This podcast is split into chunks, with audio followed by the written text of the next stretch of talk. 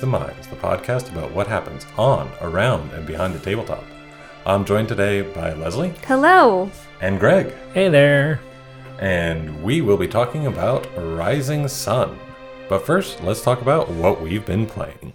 Yeah, so uh, I was out of town this past weekend, past at time of recording, and I was hanging out with my parents who absolutely love Fantasy Realms. Yeah. I had brought it with me the last time uh, I was home for Christmas, and literally the day I left, they, on their way home from dropping me off at the airport, stopped in at our friendly local game store, Fat Ogre. Shout out to Fat Ogre in the Woodlands, Texas, and picked up their own copy of Fantasy Realms, which they brought on the trip. So that was super fun. Got to play several rounds. I think one of the reasons we, as a family, love that game so much is because it is so quick especially when there's only three of us. We got through literally three games while we were sitting at the airport waiting for our flights to leave Charlotte. So Yeah. uh, it's just really easy to play. It's fun. You know, you feel like you're sort of putting together the pieces of this uh, this strategy, and maybe it doesn't come together, but you're always excited about the possibility of trying again. So uh, that was super fun to play. Good to get to table since I can't seem to find my copy. So uh, you know, it was good that they they had they were there for backup. Yeah, exactly. I think that both of us have actually like pretty much lost our copies at some point, Which is such a shame. Yeah, we haven't played it in a while. I've been I've been looking for it probably somewhere in my apartment, but you know, it's those kinds of things that like I'll find it when I move out or something. No, Yeah. you'll find it when you've finally bought a new copy. Yeah, no, that's a, yeah, is. you're right. That's exactly You'll what's gonna give up, and then there it will be. Yep, Yep. that's how life works for me. Yep, pretty much. All right, so I it's been a little bit since I've been here, so uh, a shocker, I've been playing some Spirit Island. Yay! Uh, got to teach a few new people how to play, which was pretty cool. And as is normal, at least one of them has expressed interest in purchasing the game. oh, of course. So, Yep. Creating games, you are welcome. Yeah, we're basically evangelists at this point. it's true. Board game evangelists. Spirit Island evangelists. Yes. yeah, Let's be honest. specifically. Yeah. Yeah.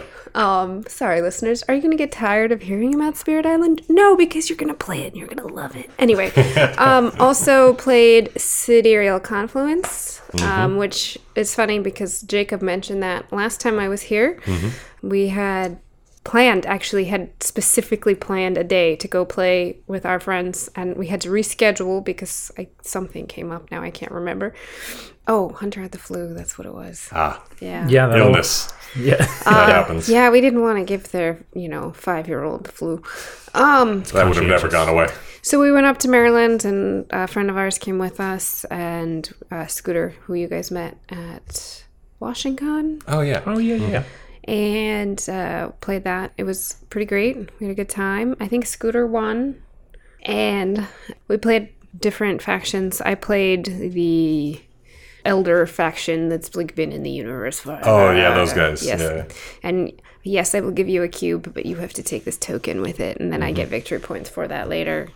So that was entertaining. Uh, it's a lot of conversing in Yes. that game. Oh, and we also played Estrella Drive for Time Stories. Nice. So, of course, I cannot talk about it. Yeah. right. That would be spoilers. right. What I can, I think, safely tell you is it was very entertaining. Mm-hmm. Um, it's not porn. I was a little worried because of the sticker that says mature audiences only. And that the like reel of tape that maybe that meant porn. It Mm-hmm. Yep. did not mean porn. It Good to meant know. lots of drugs. okay. So All right. yeah. Make sure to have your copy of the Beatles White Album handy. That's my best advice to you. Ooh. Ooh, good to know. Next Yeah. next time we play. Well, th- three times from now, we're way Two, behind. I, think it's only two to- now. I Oh right, because we finished the Yeah. Antarctic yeah, we expedition. finished the. Antarctic one, so Yeah. I we only have like one other one between us and Estrella. Lu- Lumen Fide. Yes, Yeah. that's, That's where shit gets real, in my personal opinion. the one. Ooh. All right. So get there. I'm and looking then forward to that. We'll talk. Yep. And then Estrella Drive went actually relatively quickly as far it was more on the um it was a little longer than Expedition Endurance took us. Okay. But we went through that one real fast. Yeah, we. I think we also did go through that real fast, but the thing is that we split it over two different days. Ah, yeah. So, and those days were weeks apart. So, Yeah. uh, it was more of a yeah, if you actually look at the gameplay, it didn't take us too long. But Well, and it it depends on how you're measuring time. If you're measuring it in terms of hours, it was relatively fast. If you're measuring it in terms of how many playthroughs, it was as always three. yep, We are remarkably consistent. It's always. I don't think there's no, there wasn't a single one yet. no. There's not a single story yet that we have finished in fewer or more than three attempts. Yep. Hmm. So Yeah, I think that there may have been one cheaty one where we like did something stupid at the very beginning where we're just like, no, no, that doesn't count. And just like after two turns, we're like, nope, It restarting. did feel pretty handicapped because you have to start with only 20 time units. oh wow. Yeah, yeah, And that was a little stressful. Mm-hmm. I actually don't remember how many runs it took us, yeah, but I cannot explain that to you. Why? Yeah. It would Right, because yeah, yeah. because reasons. yeah. Reasons. Things, stuff happens. Stuff happens, and that other things in It's the game porn. actually happens. it's not. It's not again re- important to restate. It's There's not a pornography. mostly kind of scantily clad, na- maybe naked woman on a towel, but like it's not porn. So All right. Good to know. You heard it here. Yeah, first, First. Dragon's demise. Yeah. time Yep. stories, not porn. You gotta get that on a get that on a sticker or something. I think we might get sued. That's all right. Let's not do that. No. and so I've also uh, actually this is a game that uh, you would have seen on stream if you follow us on there. Uh, we played Near and Far on stream last week. And drumroll please. Yes, I actually won. Hey! So pretty much, probably heard me complain about this in the past because I won the first game, and then we have two maps left, and between that first game and the current map, William has won every single other game. Yep. That sounds a lot like their our game too. We actually have not gotten back to it for that reason. Yeah, but I managed to win 108 points to 76, being the next highest. Pretty commanding. So I managed to make up quite a bit of ground the last game, and so that that was that was fun. I didn't. I don't think anyone was expecting the score to be that crazy out of control, hmm. but it just like I just managed to have the relics that I needed in the right combination of all the different things to to get myself into that kind of a position. So. Uh, it was good, and we played with the Amber Mines expansion. Yeah, that was going to be my question yeah. actually. Ha- have you found, and I don't want to spoil our review at all because it's coming, but Mm-hmm. Yeah. have you found that Amber Mines pretty significantly changes sort of the balance of gameplay? Or is it still basically the same just with some new stuff? No, I think it does change it quite a bit. I can't really. So we we use all of the parts of Amber Mines pretty much. We uh, you can you can put it in in modules however you like, whichever parts you want. But I think that uh, one of the biggest things that has um, really helped me in general, because if, if our, our listeners know that when I roll dice, I roll the lowest possible or the highest possible, depending on what is, what is worse for me. So they added special dice in the expansion, which go from two to six, with the one being a reroll and the two you can pay to reroll. So that in general helped me a lot because the fact that I was no longer failing everything. And then there was also like the magic stuff, which is really cool because like you, you have these spells that you can use and I I specced into that type of thing with like some food and like uh, being able to uh, or getting even more benefits for going to the Mystics Hut, uh, which has really helped me in the long run as well. Nice. And the mines themselves are also interesting because it's it's just some another place that you can put your camps down that gives you a lot more benefits than just the original mines because you're actually like doing a little bit of exploring and yeah, so that's that's also I think helped quite a bit. Well, there you go. Yeah, I'm definitely looking forward. I'm a little bit sad that I dropped out of that campaign, actually, but I mean, I'm sure at some point we'll play either an arcade mode game or we'll play a, a character mode run or something. Yeah. I really want to play through the characters. yeah. Yeah. I really, really do. Because you know, eh, we'll talk about it when we review the game. I have feelings. Also, uh, something that I don't know if either of you have heard about, but Go on. So there was a post from Red Raven on Facebook yesterday about a near and far RPG What? Okay, that's I actually I did pretty hear cool. something about. Going into playtesting, and they wanted blind playtesters. So of course I emailed them. Oh, wait, yeah. So we'll see if, if we get any in on that. But I would love to play an RPG in the world of Near and Far. Well, so now this is and all those. this is actually really interesting to me because it sort of gets back to some of that conjecture that we've always had about okay, near and far is definitely in the same world as above and below. Mm-hmm. and but- Islebound. Is it? Yeah, exactly. yeah, Is yeah. it also in the same world as Islebound and as City of Iron? Like he reuses Ryan Laukat reuses a lot of the same. uh, Like archetypal characters, like you've got lizard folk and you've got pigmen and Yeah. things. There's also in Empires of the Void. Right. I'm convinced that's also part of the same world. So there's this this like Ryan Laukat metaverse theory, like expanded brain meme going on.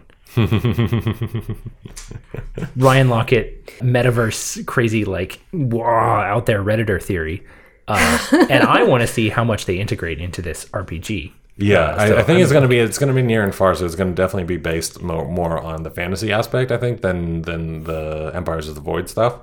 But yeah, I'd be really interested to see if like the City of Iron like is, is in think- the lore. yeah, that's cool. I don't think the MP- R- RPG needs to be like Yeah, talking about Empires of the Void, but I'm still going to believe that Yeah, those right. are the same lizard people that they're, you know, descended or ascended from one another. Right, head Yeah. canon, absolutely accepted. yeah. Yeah. Yes. That it's it's for real. yeah. so I think that, that that'll be really fun. I, I I'm really looking forward to having the chance of uh, to take a look at that. Hopefully, I'll get in on the playtest and won't be able to talk about it for a while. But uh, after we're allowed to talk about it, I will definitely be talking about it. Nice, nice. Well, there you go. That is a look at what we have been playing and what we hope to be playing in the near future.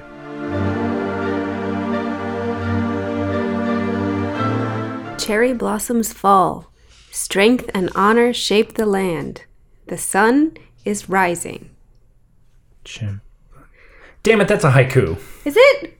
Yeah. Come on, guys, stop reading the wall. It's time to look at the really cool exhibits. Oh, there's a dragon, guys. Look at the river dragon.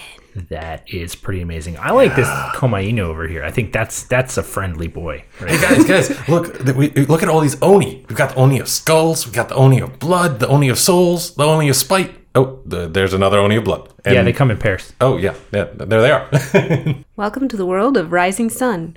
Rising Sun is a game for three to five, six or more if you have expansions, players that can be played in an optimistic 90 to 120 minutes, but not in any of our memories. Yeah, Has no, that ever happened? nope. Absolutely not. The game is uh, played over three seasons, and each season is started with a tea ceremony. During that tea ceremony is where one of the fundamental things about the game starts, which is the fact that you start with alliances. So you start talking to your other players and getting these alliances, and they last for the entire season. And for the most part, they add benefits to both players. So uh, it's a really cool mechanic that is, I think, maybe not totally unique, but it's it's it's pretty unique in in my experience. Well, I'm pretty great too. I Yeah. think.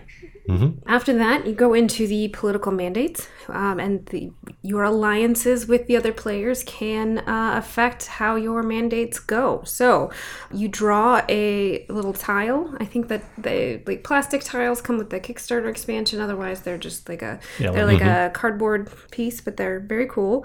And you, draw three, and you have to choose from one of the ones that you've drawn, unless you are playing with special clan with a special ability to do whatever you want. Uh, your options include recruit. The recruit option gives all players the ability to summon one figure to each of their strongholds, and you and your ally can summon an additional figure. Marshal allows all players to move each of their figures across one border or shipping route, and then you and your ally might may also build a stronghold for some money. You can train. The training allows all players to buy one available season card. The season cards do have a cost, and they have fun abilities that can uh, get you cool monsters like Yeah. river dragons and oni of skulls, and a bunch of fun things that allow you to have giant pieces on the board, which is very exciting. Yes. Um, and also other cards that allow you to have endgame scoring points that are usually how I win. Yeah. You and your ally, if you choose this option, will pay one less coin.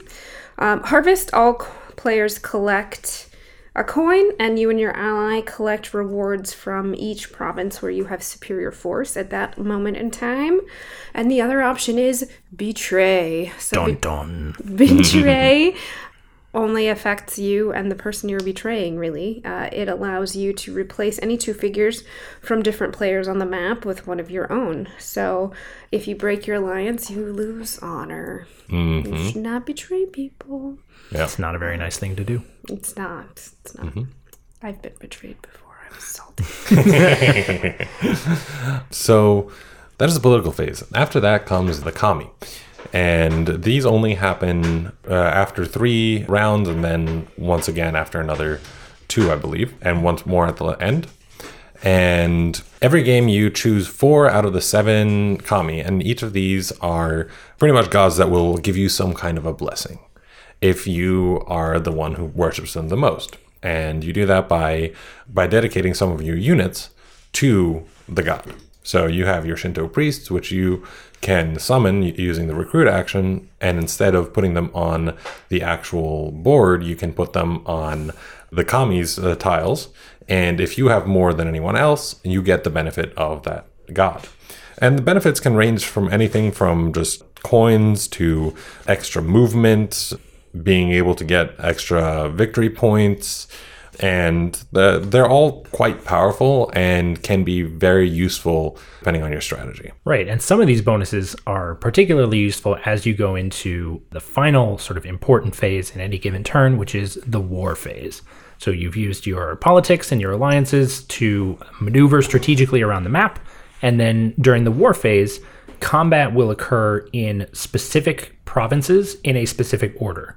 Uh, the order is known ahead of time by all players at the beginning of the round, and not all provinces will have combat. So everything, every move that you make is with full knowledge about what combats are going to happen and when and where. But the process of uh, a war phase is that each province is selected in turn, and all players who have power there, units, whether those are your monsters or figures, uh, whether you know your daimyo, your bushi, your own human figures, each of those players will put up their screens behind which is a little board that says war advantages. And the war advantages are things that you can bid on, which then give you specific bonuses if you win that bid. So there's four of these. They're seppuku, take hostage, hire ronin, and imperial poets. And each of these has uh, a very specific benefit that it allows you to do, whether that is taking one of your opponent's units hostage in an effort to shift the tide of battle in your favor, um, spending money to hire your Ronin, your mercenaries, in order to, again, shift the tide of battle in your favor, or uh, Seppuku and Imperial Poets are interesting because they don't necessarily change the battle itself, but they sort of shift how your points are going to be scored. So, depending on who wins each bid, you may have a situation where the player who technically loses more units actually comes out on top in terms of total victory point gain or honor gain. So, after your bids have been locked in, players will simultaneously reveal their boards, each player in sequence, going from seppuku, hostage, ronin, and then the battle, uh, will resolve their war advantages that they've won, and then combat will take place. Combat is just a straight power versus power. Some monsters will be more than one unit of power, but for the most part, it's just figure to figure. Whoever has more strength and played their advantages better is going to come out on top. They're going to win the province, and they're going to take a little province token, which is worth points on its own and also worth additional points uh, at the end of the game based on some uh, some set bonuses. So once combat has been resolved in each of the provinces that are experiencing combat that round, you move towards the end of the season where you clean up, reset, all that sort of thing, and it's rinse repeat. You start over with a tea ceremony. The game takes place over the course of three seasons spring, summer, and autumn. And then at the end of autumn, there is an additional winter phase where you score. It's, it's not really a phase, it's just scoring phase.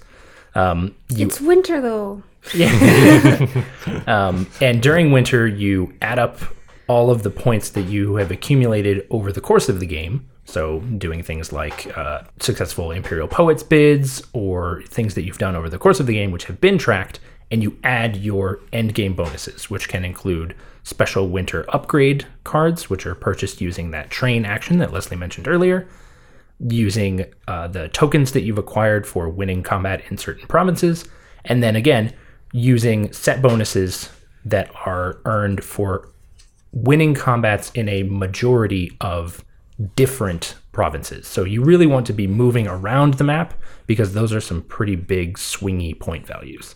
And then once all that's factored in, you end up with your final score, and that's all she wrote. Yeah. I really like a lot of things in this game. I think one of the parts that we touched on uh, a little bit, but that I feel really adds to the game is the honor. Uh, and just how that works in terms of you know you have certain actions that can lower your honor or put your honor up and that's not like a set number. It's just what position you are in relative to other players. And that also uh, helps with uh, at the beginning of the game is player order, but then after that it's all of the uh, tie breaks go in that way, and then there are also other effects and things like that that can either be done when you have the most honor or more honor than your opponent or less honor than your opponent, which are parts of the clans themselves, and these are also really cool. Each clan you have in the base game, you have five clans, and then with the expansions, you add another up to another three clans. And each of them has a unique ability. And these can go from anything like Gossamer Wings, which means that any province is adjacent to the one that you're in, or you know, the Fox Clan has a wily presence where they get to just place someone if they don't have any force in in that province they can just go ahead and, and put someone in there. And these are all extremely powerful and extremely cool just how they all work and how unique they are And just a note, the Fox Clan was a Kickstarter, Yes. uh, a, a special. So if you get the box and it's not there, that's why. yes, yes. Don't panic. Everything's fine. But yeah, I think the the different bonuses in the clans are a really interesting factor of the game. You know, you've sort of got that variable player power, but each of them are very very powerful and very unique, which Yeah. is something that you don't always see a lot. Sometimes it's, you know, very guarded like, "Oh, we'll give you one special ability out of maybe 6." In this, each clan has one ability that pretty much dramatically alters some fundamental tenet of gameplay, and so the the balance is a little bit tough, but I think for the most part they pull it off. Yeah. And speaking of unique things, the alliances with the, another player, I think, is a sort of a very unique aspect of this game. Um, you get a little half of a yin yang, and you put your little, and they put theirs with yours at the top of the board, so everybody can see whose alliances are you who who you're allied with. and Really fancy. you can it is really fancy and you could go make secret plans with your ally and make and then sometimes they betray you um, um, and there well there's also a lot of advantages for alliances in the little seasonal cards the um, the Yeah. train cards Yeah. that you like you get benefits if you've had an al- an ally for multiple seasons if for every season you've had an ally and stuff like that so that can really really pay off at the end of the game if you've managed to maintain alliances in every season. It's definitely towards the rpg level because you're mm-hmm, like mm-hmm. we've had people like leave the room and have like extensive discussions about their, their actions and what where they were going to well, okay you want this area i'll take this area and we're gonna knock hunter out of this area because he always has the most points. Yeah so. Yeah, things like that. It's I, I really like the system with with the alliances and just the fact that you get such a benefit for allying and like you know with each of the the actions in the political phase like you and your ally get like Yeah. such a big benefit. And yeah. Exactly. um it makes these very very non-trivial. So it's like there's some competition. And uh, the cool thing is that you can like offer things for Right. alliances. Question. Have either of you ever betrayed used the betray action? No Maybe once. I want no, probably not. I think the I honest think, answer I don't is think no. so I would have won that bet It's just Yeah. out of our yeah. I have also not ever used It's out the of our betray character. action. Yeah, correct. But I Right. think the the possibility Well, we would have. prob- We I think we may have used a betray action during the time when we had no allies oh, because Oh, you can yeah. still use the action. I think that That's actually might be when I did it is. Yeah. because you the the ability to mm-hmm. place yeah tokens on the to sort of replace your opponent's figures with your own, that yeah, I may have actually done Right, because if you mm-hmm. play with an odd number of people, you Yeah. will always have somebody, the odd man out. Right, Yeah. right. That's a fair mm-hmm. point. The first time we played it, we had four people, and we all allied with each other at different points of the game, hmm. and then I got betrayed in the end.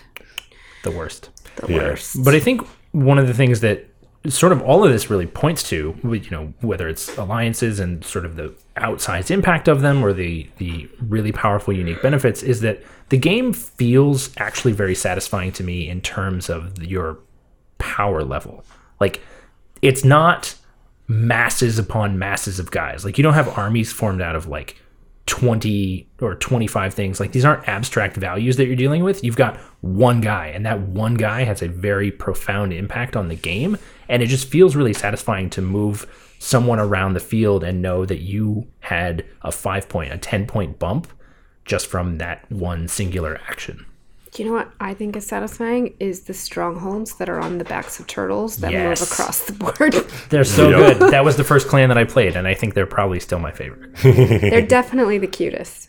Yeah, I mean, you got strongholds on the back of turtles. Yeah. And speaking of strongholds on the backs of turtles, these are actual plastic sculpted miniatures. Uh, and we cannot talk about miniatures without talking about Hunter and his gotta catch 'em all quest to paint all the miniatures. So, uh, you, Hunter, Hunter is here with us. I should say that. I'm not Yeah. talking to a void.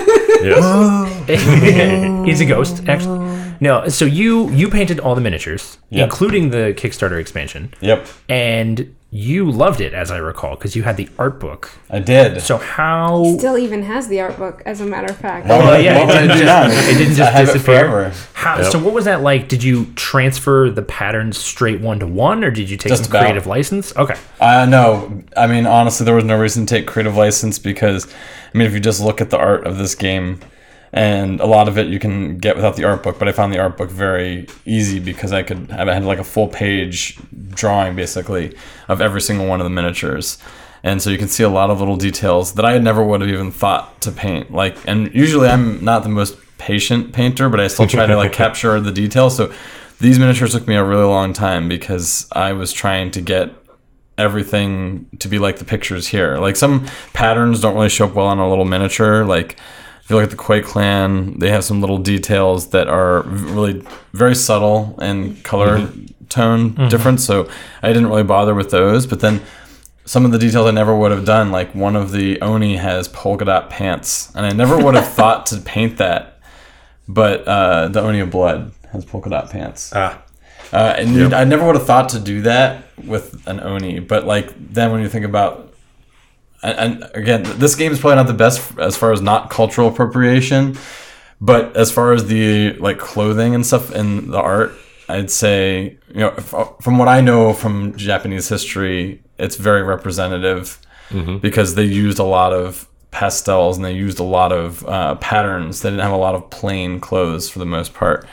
So uh, there's a guy here that you know has an undergarment like that's orange with yellow tips, and then has white pants on, and then is wearing a pink kimono and red and black armor. And I never would have thought to put all those colors together. And at first, that was difficult to do because I was like, well, now it's kind of hard to see whose faction this is. But in this game, you have to paint the bases right to well, match and all the the, faction. all the sculpts are totally unique. Like it's not just this is one figure that represents a daimyo for every single faction. Yeah. Every faction has their unique like this is what your bushi look like and this is what your shinto look like. So I think that helps. Yeah, and with a lot of the CMON's games, it's definitely I think easier to actually see things on the board once everything's painted. Some of their games, I don't even know how you would play them not painted.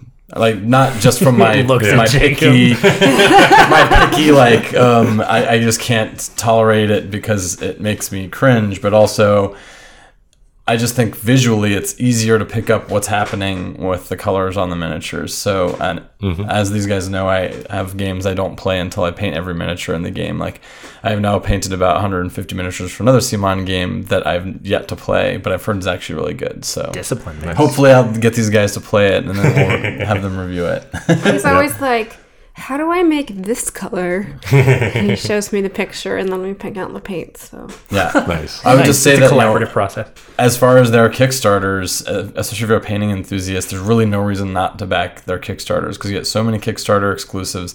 They give you a really good deal on just like extra miniatures, even if you don't buy extras, just the extra Kickstarter exclusives make it such a good deal. And then I am kind of a convert now. I think I will never not buy an art book if they have one available for a game because it made it so much fun to paint them and Yeah. get some cool details. we are not sponsored by CMON, by the way. Yeah, after that just- resounding endorsement, we should we probably. just really like their stuff. Yes. Yes, for sure. Um, But yeah, Hunter likes to paint the games. I've just talked him into painting the My Little Scythe figures for Nice. my niece for her Christmas Nice. present. Yeah, that's awesome.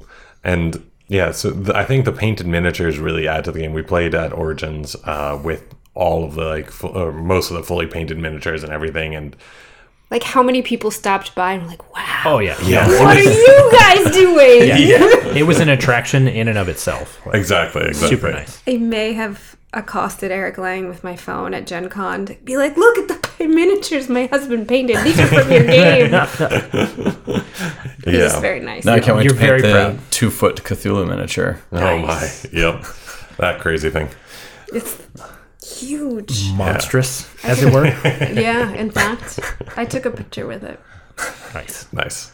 Uh, but for all that, for all the amazing miniatures and even all the amazing art book and gameplay stuff, no game is perfect. We always say. Yeah. Uh, and there are, there, I think there are definitely a few identifiable Mm-hmm. issues with Rising Sun. First Yeah. and foremost being the playtime. we alluded to it uh, at the top. At 90 to 20, 90 to 120 minutes, it is not.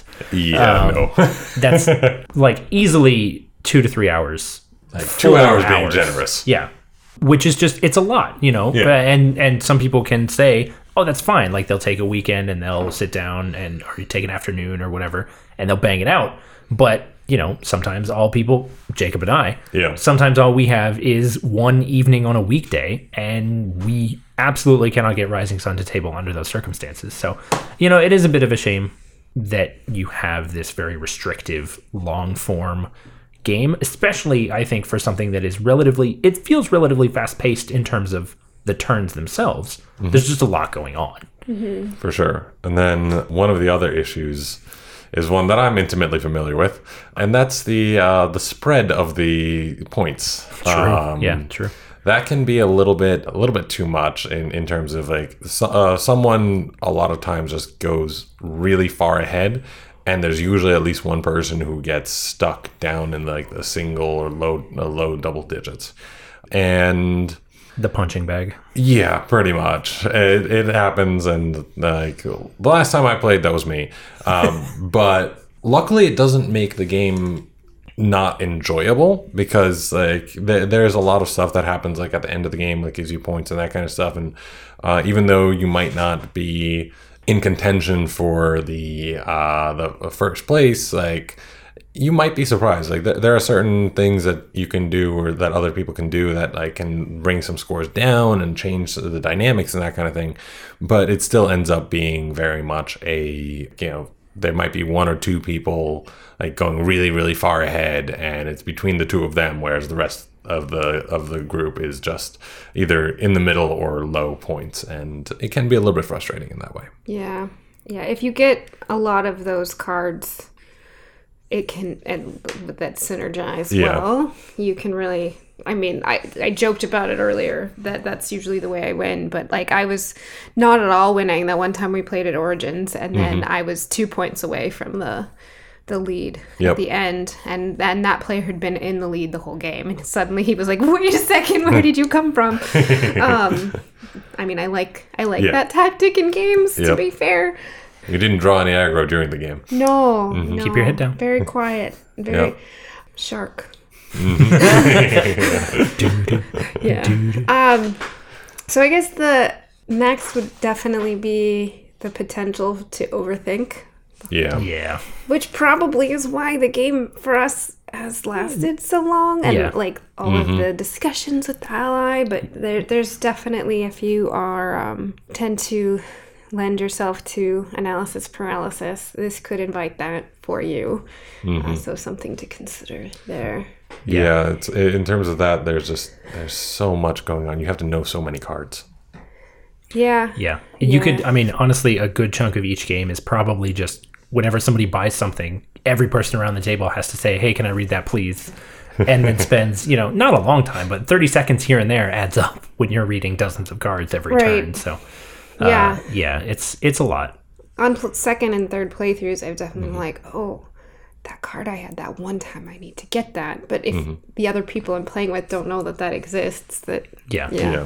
Yeah, and then that that actually perfectly leads into like another part of this, which is that if people don't know that these combinations exist or can't like see, you know, how your power would work or your clan's power would work very well with this one card and prevent you from getting it, you can get some really overpowered combinations. Yeah. Uh, There's a learning curve for sure. yeah, so uh, it like it all leads up to this. There there is a lot to this game, and that is both a benefit and a detriment to it. yeah. It's sort of the Seven Wonders problem where like every as you go through the cards get more and more powerful and then you Yeah. can combo them. Yeah, So if you don't know to look for them and somebody else does, it can definitely Yeah. Yeah. No, that's very apt. Yeah. Overall, though, I think I still have good things to say about it. I think on the balance, I've said good things about it. I think the final review for me is a play it. Uh, it is a fun game, but it's also a big, expensive, long game, which sort of makes me take a step back from saying that it's something that I want to buy. So it's definitely a play it from me. A lot going for it.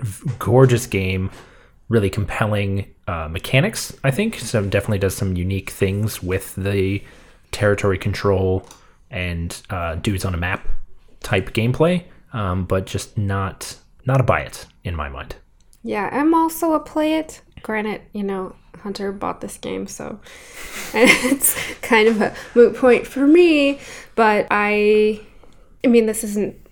The theme is in this game is extremely strong, which is totally my jam. But the gameplay, overall gameplay, and area control is not as much what I'm looking for typically in a game. So I would say definitely play it, paint your miniatures, and enjoy. You know, if you do buy it, paint your miniatures um, because that definitely makes the gameplay more enjoyable for you and for everyone else.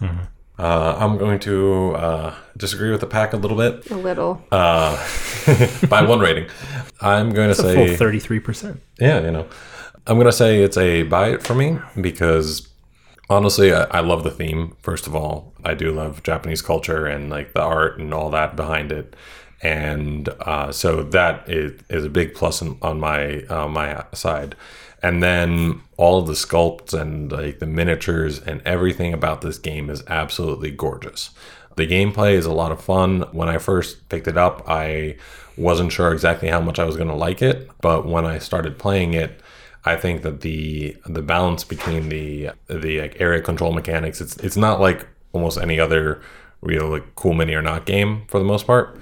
And uh, so like you know, the ones that I've played like Zombicide or, or Massive Darkness and those um, they have a completely different focus and this one is like has the alliance mechanic which is just really really interesting I would say that if you're not sure, definitely give it a play. If it's like if, if you if you don't have a lot of time to play games most of the time and you don't really you're not really sure whether or not this would be a good investment, check it out first. But if the theme or like area control is the kind of thing that you actually really enjoy, I would definitely say buy it. I'm also gonna say buy it Yeah, Yes. you. Yeah, nobody. because this uh, game has the best sculpts probably of any game I've played. But Yeah. it was maybe the second most fun I've had painting miniatures for a game. there you go. The first most fun will be that other game that we haven't played yet. Oh my. Yeah, no, I think that uh, honestly the sculpts are. If you're a miniatures painter, this is a buy it. Yeah, that's yeah, true. That's I true. would agree with that. Yeah.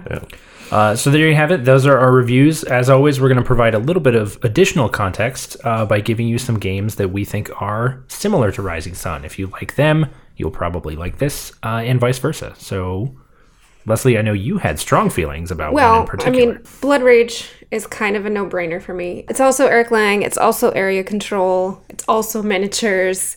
Um, Lots of similarities. That's- yeah, a lot of you overlap there.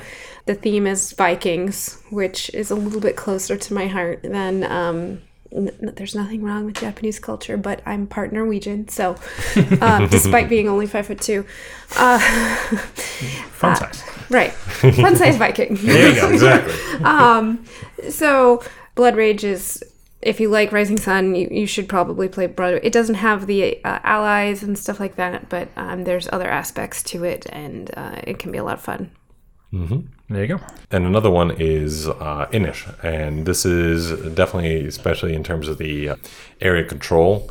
Inis has a very similar kind of thing where it's like you have to control a certain amount of land and you get points for that. Uh, it's much more of a first past the post rather than a points at the end of the game kind of thing, but you can still like fly into the radar and that kind of stuff. And then I think one of the really cool things is that both Rising Sun and Inis both have really different kinds of action selection and combat mechanics. Yeah. Which, uh, if they, they may not be very similar to each other, but if you like something that has a bit of more of a unique um, way of playing and a unique uh, way of like doing the combat, you would probably like both Inis and Rising Sun. Well, there you go, everybody. That's our review of Rising Sun. Thank you, everyone, for joining us on this episode of Dragon's Demise. Uh, and thank you, Hunter, for your uh, inimitable. Uh, Nice word. yeah, it's a great word. Perspective on uh, miniatures painting. Obviously, you are the most experienced of us, so we greatly appreciate that feedback. This is Thanksgiving week if you live in the States, so we apologize in advance that we won't have any streams for you on either Wednesday or Friday. We hope that you enjoy your Turkey Day uh, with your family or found family, as the case may be. Uh, and thank you for being part of our Dragon's Demise family. Yay! Yep. Thank you. Speaking of family members and what they do to each other sometimes, we're launching a Patreon. You mean ask for money? Everybody's got that uncle, right? Yeah. Right, That, yeah. anyway, uh, yeah. So we're launching a Patreon. It is live right now. If you like what we do, please consider supporting us. We have a bunch of different levels for backers. You can, uh, you know, everything as little as one dollar. Every little bit counts. We're hugely appreciative. I like to think that we've got some pretty great rewards on there. There's some Yeah. uh, votes on the type of content that we produce for the podcast. There's additional special material that you can access on a monthly basis. So, should be a lot of great stuff, including for high level backers. We will give you a shout out at the end of our podcasts, including first one Yep. uh, is a shout out to our friend Adam Krasberg uh, from Twitch, aka Steve. He has been a longtime supporter, and we really, really appreciate his feedback, both Yeah. technical. Uh, I know he's been he's troubleshot our audio more times than I care to admit, yep. uh, but also uh, just for being a really great, uh, really supportive and friendly guy. So, Steve, here's to you, buddy. yeah. Thank Thank you so you. much. Hopefully other people consider supporting us as well so that we can give you uh, a shout out. Join us next week for another episode of Dragon's Demise. And enjoy your turkey day. Yes. Yes.